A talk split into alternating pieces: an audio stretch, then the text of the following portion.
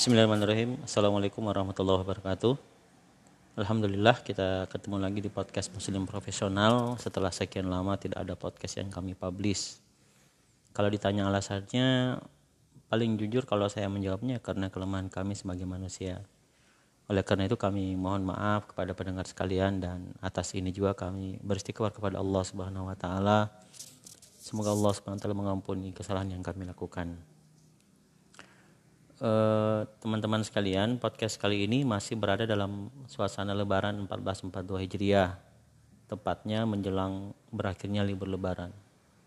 Tentunya banyak di antara kita yang mungkin bersedih karena liburan akan segera berakhir. Khususnya bagi teman-teman yang tempat bertugasnya itu terpisah dari keluarga. Walaupun bagi yang tidak mudik karena adanya larangan pemerintah dan mungkin internal perusahaannya juga melarang hal tersebut, kesedihan itu mungkin akan berkurang dengan masuknya kerja karena tidak mudik saja sudah menjadi kesedihan tersendiri yang lebih buat mereka. Tapi teman-teman sekalian, eh, kondisi tiap orang itu akan sangat berbeda ya. Tergantung bagaimana kondisi dan yang lebih penting bagaimana cara kita menyikapinya. Tidak mudah memang ya, tapi mau tidak mau harus dijalani. Ketika kita sudah bekerja, ya harus kita jalani karena itu pilihan yang Allah Subhanahu wa taala berikan kepada kita. Kita jalin dengan penuh kesyukuran, ya mau tidak mau ya, dan semangat. Karena sering kali saya sampaikan sebagai motivasi bagi diri pribadi juga mau kita mengeluh atau kita bersyukur, tetap saja akan sama-sama lelah. Bedanya pada apa yang kita dapatkan kemudian. Mengeluh kita dapat sakit hati dan bisa jadi dosa karena kufur nikmat.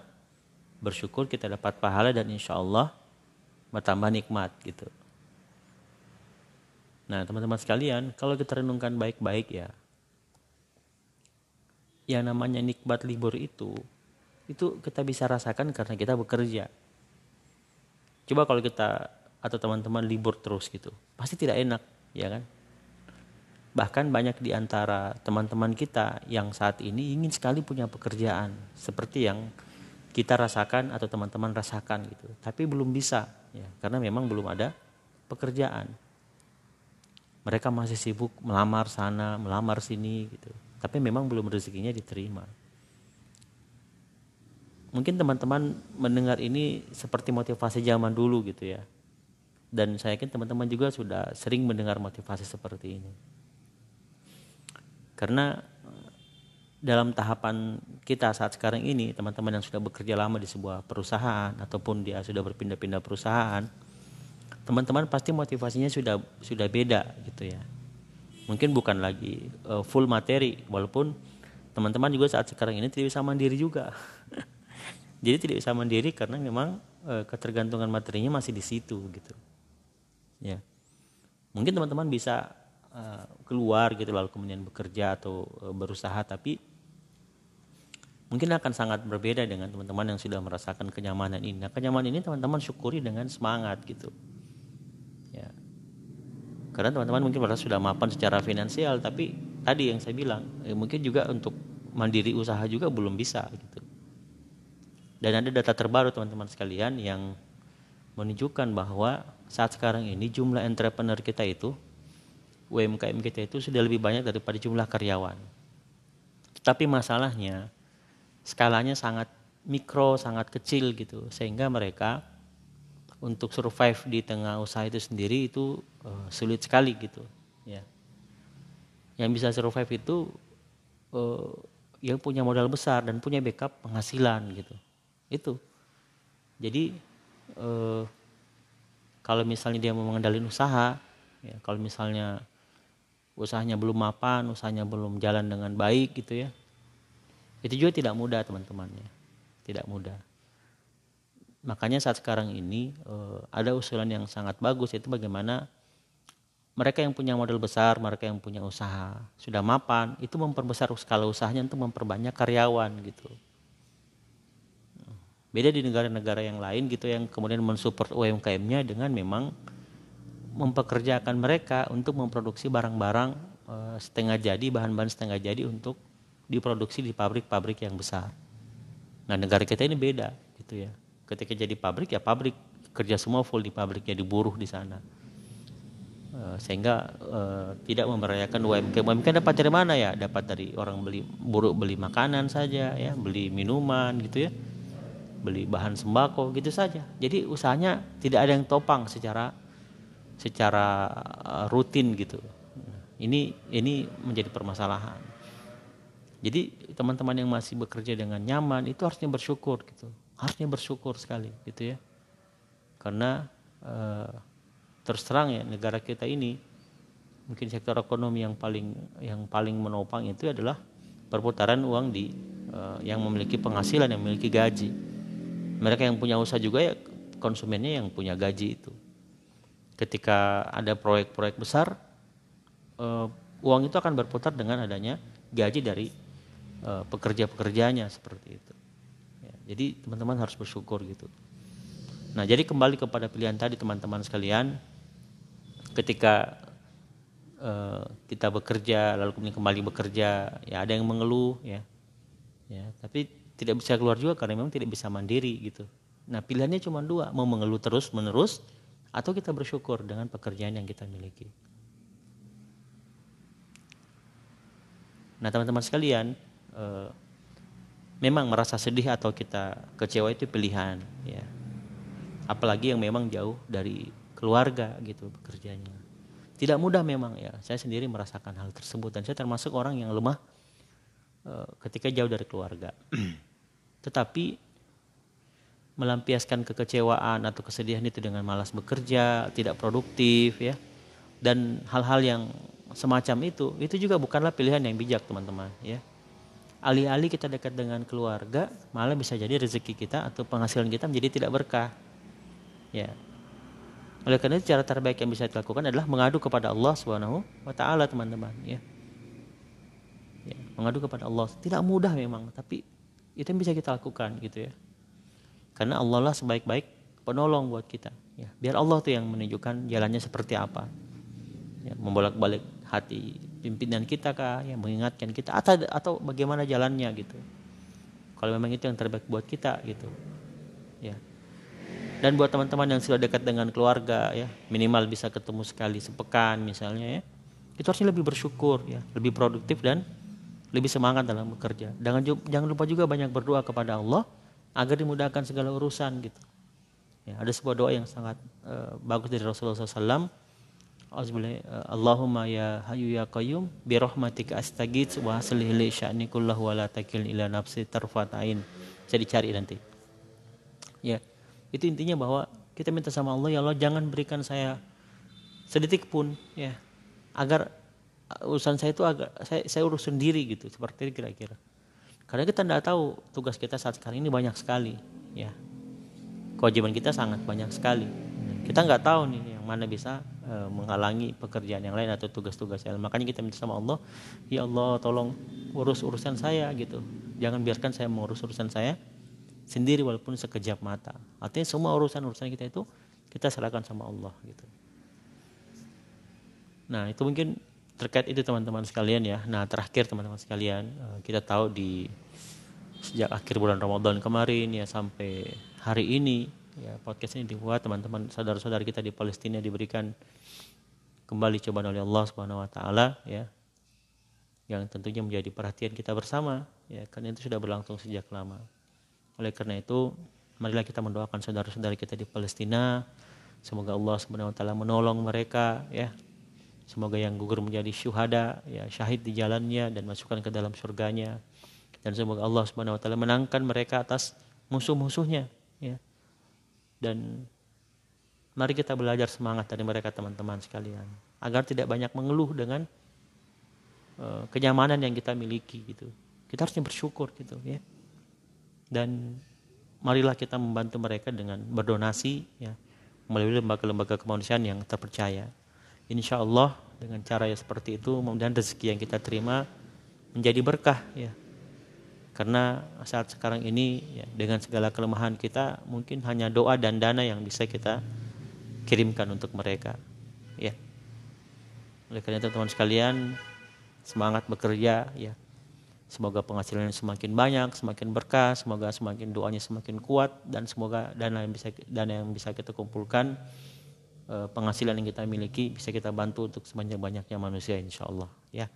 Mungkin seperti itu teman-teman sekalian. Cukupkan. Assalamualaikum warahmatullahi wabarakatuh.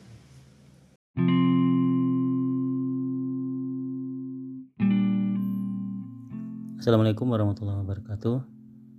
Alhamdulillahirrahmanirrahim Allahumma salli ala sayyidina Muhammadin wa ala amma ba'd. Alhamdulillah ketemu lagi di podcast muslim profesional setelah beberapa waktu ya belum sempat posting lagi dan Alhamdulillah semoga kita semua berada dalam kondisi yang sehat ya lahir batinnya sehingga kita dapat melaksanakan aktivitas kita sebagaimana biasa dan tak terkendala satu apa pun. Tentunya hal itu merupakan satu kemewahan tersendiri ya di kondisi-kondisi seperti saat sekarang ini ya di mana mungkin ada yang terganggu kesehatannya ya dan mungkin akibat dari pembatasan aktivitas masyarakat sebagian juga terkena dampak uh, secara ekonomi ya dan tentunya itu menjadi satu hal yang seharusnya menjadi hal yang membuat kita prihatin ya terhadap kondisi saudara-saudara kita di luar sana. Nah terkait dengan hal itu saya ingin membicarakan tentang mereka finansial gitu ya. Beberapa waktu lalu saya menerima email dari uh, sebuah aplikasi ya yang uh, merupakan milik BUMN ya. Salah satu BUMN untuk uh, investasi ya sekuritas itu temanya tentang merdeka finansial gitu. Diajak webinar gitu uh, dan mungkin beberapa lembaga keuangan juga melakukan hal yang sama ya menyampaikan tentang uh, merdeka finansial gitu ya. Karena temanya sekarang di bulan Agustus itu adalah tema kemerdekaan ya mungkin dikaitkan dengan perencanaan keuangan ya. Sehingga uh, temanya itu pas sekali kalau misalnya menggunakan istilah mereka finansial. Uh, tetapi ya uh, mungkin saya ingin bahas dari perspektif yang berbeda ya. Dari perspektif uh, yang mungkin tentunya terkait dengan tema secara umum dari podcast ini yaitu bagaimana kita menyikapi tentang uang ya tentang harta tentang finansial dalam kehidupan kita dan bagaimana sih uh, menurut yang saya pahami ya terkait dengan mereka secara finansial itu seperti apa gitu ya uh, tentunya ini terkait dengan juga yang saya sampaikan tadi terkait dengan kondisi ekonomi yang saat sekarang ini terjadi pada uh, saudara-saudara kita sebagian yang terdampak dari pandemi ini ya. Makanya uh, kalau teman-teman ya masih alhamdulillah masih menerima penghasilan dengan baik gitu ya. Kemudian uh, masih bisa bekerja dengan baik gitu ya. Masih memiliki pekerjaan dan masih menerima penghasilan setiap bulannya. Itu satu hal yang harus sangat kita syukuri ya sangat kita uh, apa ya mungkin kemewahan lah bagi sebagian orang ya yang mungkin saat sekarang ini banyak kesusahan gitu jadi tidak pantas sekali kalau misalnya dalam kondisi seperti ini kita malas-malasan ya kita menjadi orang yang apatis gitu ya walaupun memang mungkin secara bisnis ya sebagian perusahaan ataupun sebagian pekerjaan ya walaupun mereka masih beraktivitas mungkin secara aktivitas perusahaannya juga terganggu gitu ya. mungkin target-target tidak Eh, mudah tercapai gitu ya mungkin banyak rencana-rencana yang awalnya ingin dilakukan ternyata tahun ini tidak berjalan sesuai dengan rencana ya tetap harus bersyukur gitu ya karena masih banyak hal-hal yang kita terima ya eh, yang kita dapatkan dari Allah Subhanahu wa taala yang memang tidak ada kata lain memang kita harus syukuri gitu ya harus kita syukuri gitu. apalagi sekalian seperti yang saya bilang tadi kalau misalnya kita masih bekerja dengan baik ya masih berpenghasilan dan sebagainya itu adalah sesuatu yang betul-betul memang harus uh, kita syukuri lah. Nah, salah satu cara kita mensyukurinya adalah tentunya dengan uh, tetap bekerja dengan baik ya. Meskipun teman-teman ada yang WFH WFH itu bukan liburan ya bukan libur gitu ya. Teman-teman tetap mendapatkan gaji full. Maka supaya uh, gajinya berkah ya teman-teman harus bekerja dengan benar juga. Sama ketika teman-teman WFO gitu. Jadi tetap sama kerjanya ya. Jadi kalau misalnya di di kantor kerja yang mulai jam 8 atau jam setengah 8 ya di rumah juga harusnya seperti itu gitu ya. Dan istirahat pada waktunya gitu. Ya mungkin uh, untuk masalah waktu istirahat dan sebagainya mungkin lebih fleksibel. Tetapi intinya pekerjaan itu kalau misalnya ada pekerjaan harian yang merupakan target uh, kita yang yang diberikan kepada kita gitu ya kita upayakan itu selesai gitu pada hari itu ya. Karena teman-teman sudah diberikan lagi uh, kemewahan tuh sudah bisa bekerja dari rumah kemudian uh, apa namanya tetap mendapat penghasilan gitu ya. Nah sebagian teman-teman ada yang masih bekerja dari kantor gitu ya. Dari kantor ya bahkan mungkin kalau beda kota ya mereka tidak bisa pulang ke ke rumahnya ya ke ke keluarganya gitu. Nah ini harus teman-teman syukuri gitu ya dan yakinlah kalau kita misalnya eh, WFO itu kemudian WFH kemudian tidak bekerja dengan baik sebagaimana kita WFO ya walau alam tapi eh, hati-hati gitu ya. Jangan sampai rezeki yang kita terima itu menjadi tidak berkah atau kurang keberkahannya gitu ya. Uh, terkait dengan merdeka finansial ya kembali tema tadi. Eh, sebenarnya kondisi merdeka finansial itu gimana sih gitu ya? Apakah ketika kita sudah sudahlah kita tidak pusing lagi tentang uang gitu ya. Uh, ataukah bagaimana gitu ya. Karena banyak juga orang yang selalu menjual tema ini itu karena uh, terkait dengan kepemilikan uh, uang yang bekerja untuk mereka gitu ya. Atau aset yang mereka bekerja untuk mereka. Uh, kalau saya pribadi ya menurut saya yang namanya mereka finansial itu adalah tadi ya ketika sudah kita sudah tidak uh, merasa tergantung pada uang itu sendiri ya. Dalam artian uh, apakah kebahagiaan kita ya. Kemudian hal-hal uh, yang lain sifatnya lain lah gitu. Walaupun memang uh, saya mengatakan berarti bukan uang itu tidak penting ya. Uang itu penting teman-teman sekalian ya. Tapi bagaimana perasaan kita terhadap uang tersebut itu ya. Itu juga uh, harus kita kendalikan gitu ya nah cara mengendalikannya bagaimana? Ya uh, Islam mengajarkan kepada kita yang namanya berbagi ya zakat ya sedekah infak gitu ya. Nah bentuk kemerdekaan finansial adalah ketika kita ya bisa membantu sebanyak banyaknya orang gitu dengan harta yang kita miliki gitu.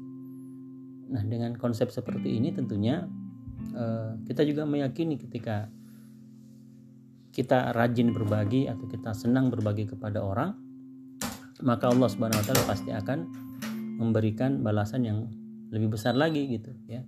Walaupun itu bukan tujuan tapi itu janji yang Allah berikan kepada kita. Makanya dulu Ustadz Yusuf Ansur sering menyampaikan ya kalau niatnya memang berbagi itu untuk dapat balasan lagi dari Allah dalam bentuk yang lebih banyak ya silahkan yang penting niatnya adalah balasan balasannya dari Allah bukan dari dari manusia gitu jadi kemerdekaan finansial menurut saya ya seperti itu ya. Jadi bukan berarti kemudian kita sudahlah kita tidak butuh uang lagi. Bukan bukan seperti tapi bagaimana ketika Allah Subhanahu wa taala memberikan amanah kepada kita berupa harta ya atau berupa finansial yang baik gitu ya kita tidak berat untuk berbagi ya. Makanya di dalam Islam sendiri ada larangan untuk menumpuk-numpuk harta ya. Apa yang dimaksud dengan menumpuk atau menimbun harta itu?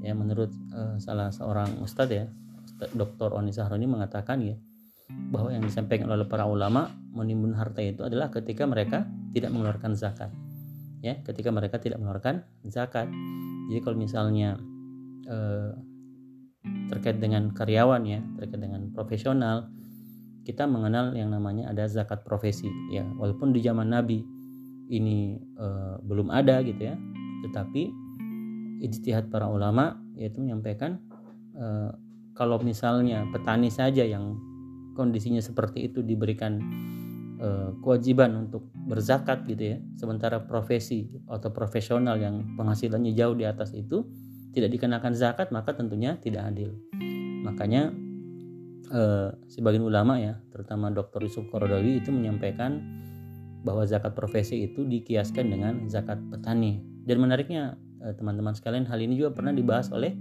Ustadz Adi Hidayat itu. Silakan nanti cari di YouTube-nya itu ada ya.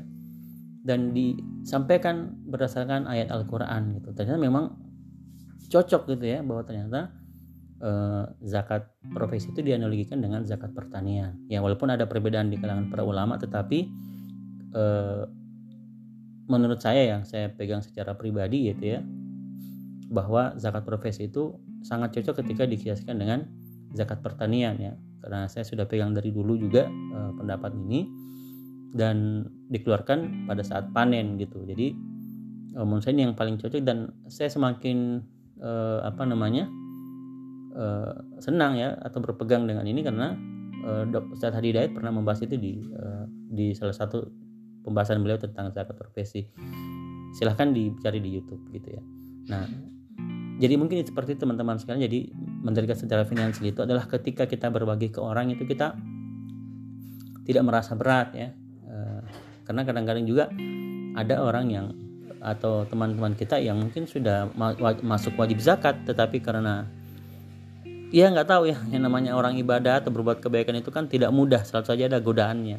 Padahal kalau kita hitung-hitung belanjanya itu jauh lebih banyak dibandingkan dengan nilai zakatnya yang cuma dua setengah persen saja dikeluarkan dari dari penghasilan yang mereka terima gitu yang kita terima gitu. Jadi entah kenapa ya kita selalu hitung-hitungan terkait masalah ibadah. Tapi kalau misalnya kita belanja ya di minimarket dan sebagainya kita nggak hitung-hitungan gitu kadang-kadang. Nah jadi akhirnya merdeka finansialnya nggak terasa gitu. Jadi merdeka finansial itu sekali lagi menurut saya ya dalam perspektif eh, podcast yang saya bikin ini itu adalah ketika kita rela ketika kita ikhlas ya harta yang Allah titipkan kepada kita dikeluarkan sebagian ya bahkan lebih besar untuk berbagi kepada sesama. Dan Allah juga tidak uh, tidak mewajibkan kita ya uh, menghabiskan seluruh harta kita untuk untuk untuk berbagi untuk sedekah gitu ya. Uh, jadi bahkan uh, tidak seperti itu gitu ya karena kita juga punya kewajiban kepada keluarga kita kepada diri kita sendiri gitu ya. Kita juga ingin beribadah kita juga ingin uh, menikmati fasilitas-fasilitas yang ada. Itu nggak masalah gitu ya silahkan gitu. Tapi uh, termasuk buat investasi masa depan itu adalah sesuatu yang memang dianjurkan di dalam Islam gitu ya. Anjurkan di dalam Islam agar kemudian ke depannya kita uh, bisa apa namanya lebih lebih banyak membantu orang gitu ya lebih banyak beribadah kepada Allah gitu ya. Jadi bukan sesuatu yang menjadi masalah ketika kita berinvestasi dan sebagainya. Tetapi dalam proses menuju ke sana ya dalam setiap kali kita menerima penghasilan ataupun kita mendapatkan kelebihan ya jangan pernah lupakan yang namanya berbagi. Karena itulah salah satu bentuk kemerdekaan finansial yang hakiki ya dalam dalam hati kita tentunya. Mungkin seperti itu saja teman-teman sekalian mudah-mudahan bisa menginspirasi kita semua dan terutama saya pribadi eh, menjadi peringatan buat saya pribadi dan keluarga juga. Eh, sampai bertemu di podcast berikutnya. Assalamualaikum warahmatullahi wabarakatuh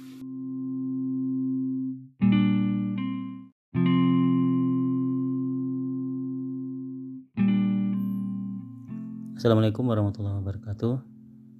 Alhamdulillahirrahmanirrahim. Allahumma salli ala sayyidina Muhammadin wa ala washabihi ajmain. Amma Alhamdulillah ketemu lagi di podcast Muslim Profesional setelah beberapa waktu ya belum sempat posting lagi. Dan alhamdulillah semoga kita semua berada dalam kondisi yang sehat ya. Lahir batinnya sehingga kita dapat melaksanakan aktivitas kita sebagaimana biasa dan tak terkendala satu apa pun. Tentunya hal itu merupakan satu kemewahan tersendiri ya di kondisi-kondisi seperti saat sekarang ini ya di mana mungkin ada yang terganggu kesehatannya ya dan mungkin akibat dari pembatasan aktivitas masyarakat sebagian juga terkena dampak uh, secara ekonomi ya dan tentunya itu menjadi satu hal yang seharusnya menjadi hal yang membuat kita prihatin ya terhadap kondisi saudara-saudara kita di luar sana. Nah terkait dengan hal itu saya ingin membicarakan tentang mereka finansial gitu ya. Beberapa waktu lalu saya menerima email dari uh, sebuah aplikasi ya yang uh, merupakan milik BUMN ya. Salah satu BUMN untuk uh, investasi ya sekuritas gitu. uh, temanya tentang merdeka finansial gitu diajak webinar gitu. Uh, dan mungkin beberapa lembaga keuangan juga melakukan hal yang sama ya menyampaikan tentang uh, merdeka finansial gitu ya. Karena temanya sekarang di bulan Agustus itu adalah tema kemerdekaan yang mungkin dikaitkan dengan perencanaan keuangan ya. Sehingga uh, temanya itu pas sekali kalau misalnya menggunakan istilah merdeka finansial. Uh, tetapi ya uh, mungkin saya ingin bahas dari perspektif yang berbeda ya. Dari perspektif uh, yang mungkin tentunya terkait dengan tema secara umum dari podcast ini yaitu bagaimana kita menyikapi tentang uang ya tentang harta tentang finansial dalam kehidupan kita. Dan bagaimana sih uh, menurut yang saya pahami ya terkait dengan mereka secara finansial itu seperti apa gitu ya. Uh, tentunya ini terkait dengan juga yang saya sampaikan tadi terkait dengan kondisi ekonomi yang saat sekarang ini terjadi pada uh, saudara-saudara kita sebagian yang terdampak dari pandemi ini ya.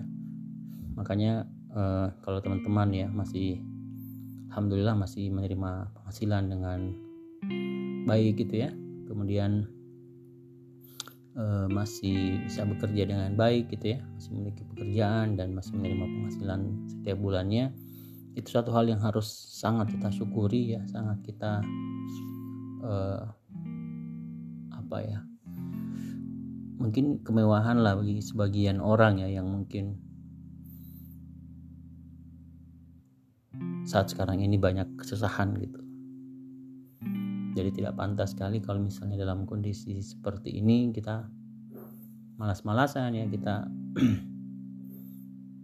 menjadi orang yang apatis gitu ya walaupun memang mungkin secara bisnis ya sebagian perusahaan ataupun sebagian pekerjaan ya walaupun mereka masih beraktivitas mungkin secara aktivitas perusahaannya juga terganggu gitu ya. mungkin target-target tidak mudah tercapai gitu ya mungkin banyak rencana-rencana yang awalnya ingin dilakukan ternyata tahun ini tidak berjalan sesuai dengan rencana ya tetap harus bersyukur gitu ya karena masih banyak hal-hal yang kita terima ya yang kita dapatkan dari Allah Subhanahu wa taala yang memang tidak ada kata lain memang kita harus syukuri gitu ya harus kita syukuri gitu. apalagi sekalian seperti yang saya bilang tadi kalau misalnya kita masih bekerja dengan baik ya masih berpenghasilan dan sebagainya itu adalah sesuatu yang betul-betul memang harus uh, kita syukuri lah. Nah, salah satu cara kita mensyukurinya adalah tentunya dengan uh, tetap bekerja dengan baik ya.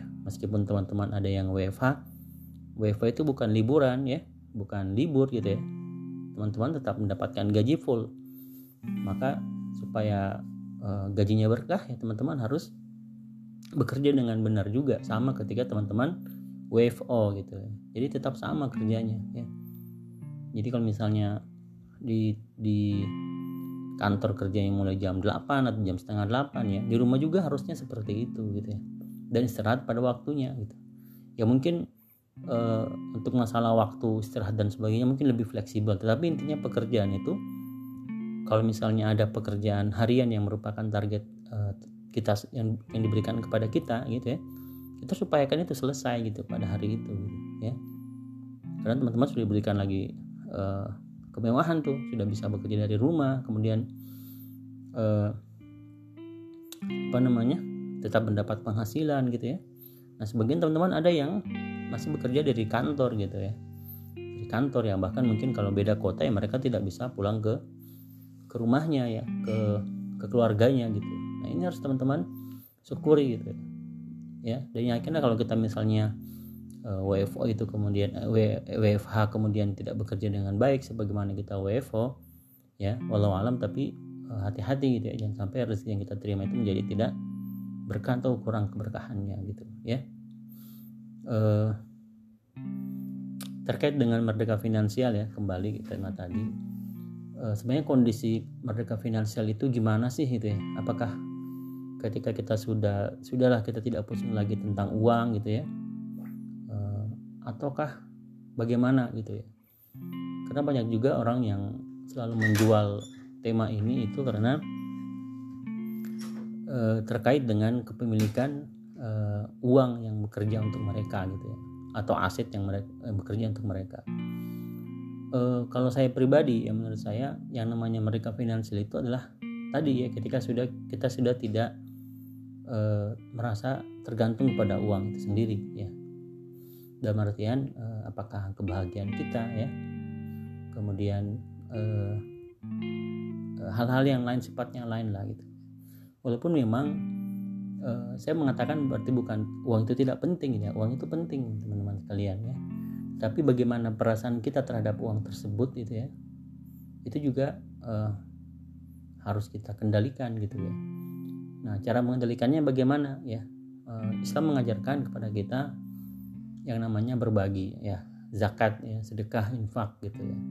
Nah bentuk kemerdekaan finansial adalah ketika kita ya bisa membantu sebanyak-banyaknya orang gitu dengan harta yang kita miliki gitu. Nah dengan konsep seperti ini tentunya Eh, kita juga meyakini ketika kita rajin berbagi atau kita senang berbagi kepada orang maka Allah Subhanahu wa taala pasti akan memberikan balasan yang lebih besar lagi gitu ya. Walaupun itu bukan tujuan tapi itu janji yang Allah berikan kepada kita. Makanya dulu Ustadz Yusuf Ansur sering menyampaikan ya kalau niatnya memang berbagi itu untuk dapat balasan lagi dari Allah dalam bentuk yang lebih banyak ya silahkan. Yang penting niatnya adalah balasan balasannya dari Allah bukan dari dari manusia gitu jadi kemerdekaan finansial menurut saya ya seperti itu ya. Jadi bukan berarti kemudian kita sudahlah kita tidak butuh uang lagi. Bukan bukan seperti tapi bagaimana ketika Allah Subhanahu wa taala memberikan amanah kepada kita berupa harta ya atau berupa finansial yang baik gitu ya kita tidak berat untuk berbagi ya. Makanya di dalam Islam sendiri ada larangan untuk menumpuk-numpuk harta ya. Apa yang dimaksud dengan menumpuk atau menimbun harta itu? Ya menurut uh, salah seorang ustadz ya Dr. Oni Sahroni mengatakan ya bahwa yang disampaikan oleh para ulama menimbun harta itu adalah ketika mereka tidak mengeluarkan zakat ya ketika mereka tidak mengeluarkan zakat jadi kalau misalnya uh, terkait dengan karyawan ya terkait dengan profesional kita mengenal yang namanya ada zakat profesi ya walaupun di zaman Nabi ini uh, belum ada gitu ya tetapi ijtihad para ulama yaitu menyampaikan uh, kalau misalnya petani saja yang kondisinya seperti itu diberikan uh, kewajiban untuk berzakat gitu ya sementara profesi atau profesional yang penghasilannya jauh di atas itu tidak dikenakan zakat maka tentunya tidak adil makanya uh, sebagian ulama ya terutama Dr. Yusuf Korodawi itu menyampaikan bahwa zakat profesi itu dikiaskan dengan zakat petani. Dan menariknya eh, teman-teman sekalian hal ini juga pernah dibahas oleh Ustadz Adi Hidayat itu. Silakan nanti cari di YouTube-nya itu ada ya.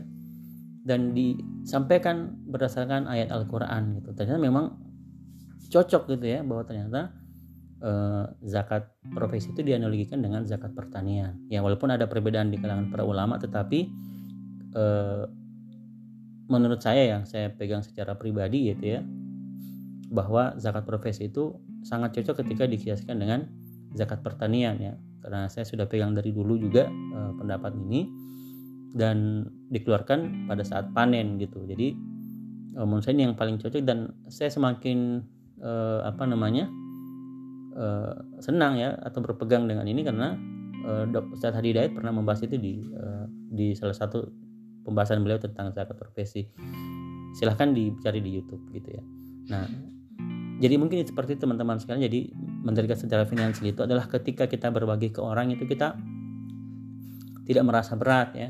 E, karena kadang-kadang juga ada orang yang atau teman-teman kita yang mungkin sudah masuk wajib zakat tetapi karena ya nggak tahu ya yang namanya orang ibadah atau berbuat kebaikan itu kan tidak mudah selalu saja ada godaannya.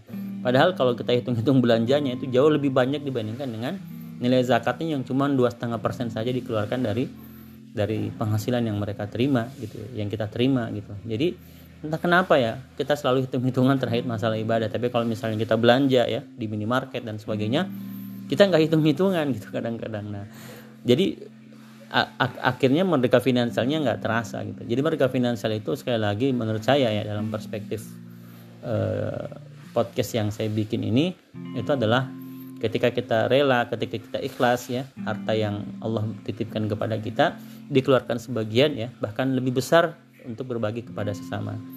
Dan Allah juga tidak uh, tidak mewajibkan kita ya uh, menghabiskan seluruh harta kita untuk untuk untuk berbagi untuk sedekah gitu ya. Uh, jadi bahkan uh, tidak seperti itu gitu ya karena kita juga punya kewajiban kepada keluarga kita kepada diri kita sendiri gitu ya. Kita juga ingin beribadah kita juga ingin uh, menikmati fasilitas-fasilitas yang ada. Itu nggak masalah gitu ya silahkan gitu. Tapi uh, termasuk buat investasi masa depan itu adalah sesuatu yang memang dianjurkan di dalam Islam gitu ya. Dianjurkan di dalam Islam agar kemudian ke depannya kita uh, bisa apa namanya lebih lebih banyak membantu orang gitu ya. Lebih banyak beribadah kepada Allah gitu ya. Jadi bukan sesuatu yang menjadi masalah ketika kita berinvestasi dan sebagainya. Tetapi dalam proses menuju ke sana ya dalam setiap kali kita menerima penghasilan ataupun kita mendapatkan kelebihan ya jangan pernah lupakan yang namanya berbagi. Karena itulah salah satu bentuk kemerdekaan finansial yang hakiki ya dalam dalam hati kita tentunya. Mungkin seperti itu saja teman-teman sekalian mudah-mudahan bisa menginspirasi kita semua dan eh, terutama saya pribadi eh, menjadi peringatan buat saya pribadi dan keluarga juga. Eh, sampai bertemu di podcast berikutnya. Assalamualaikum warahmatullahi wabarakatuh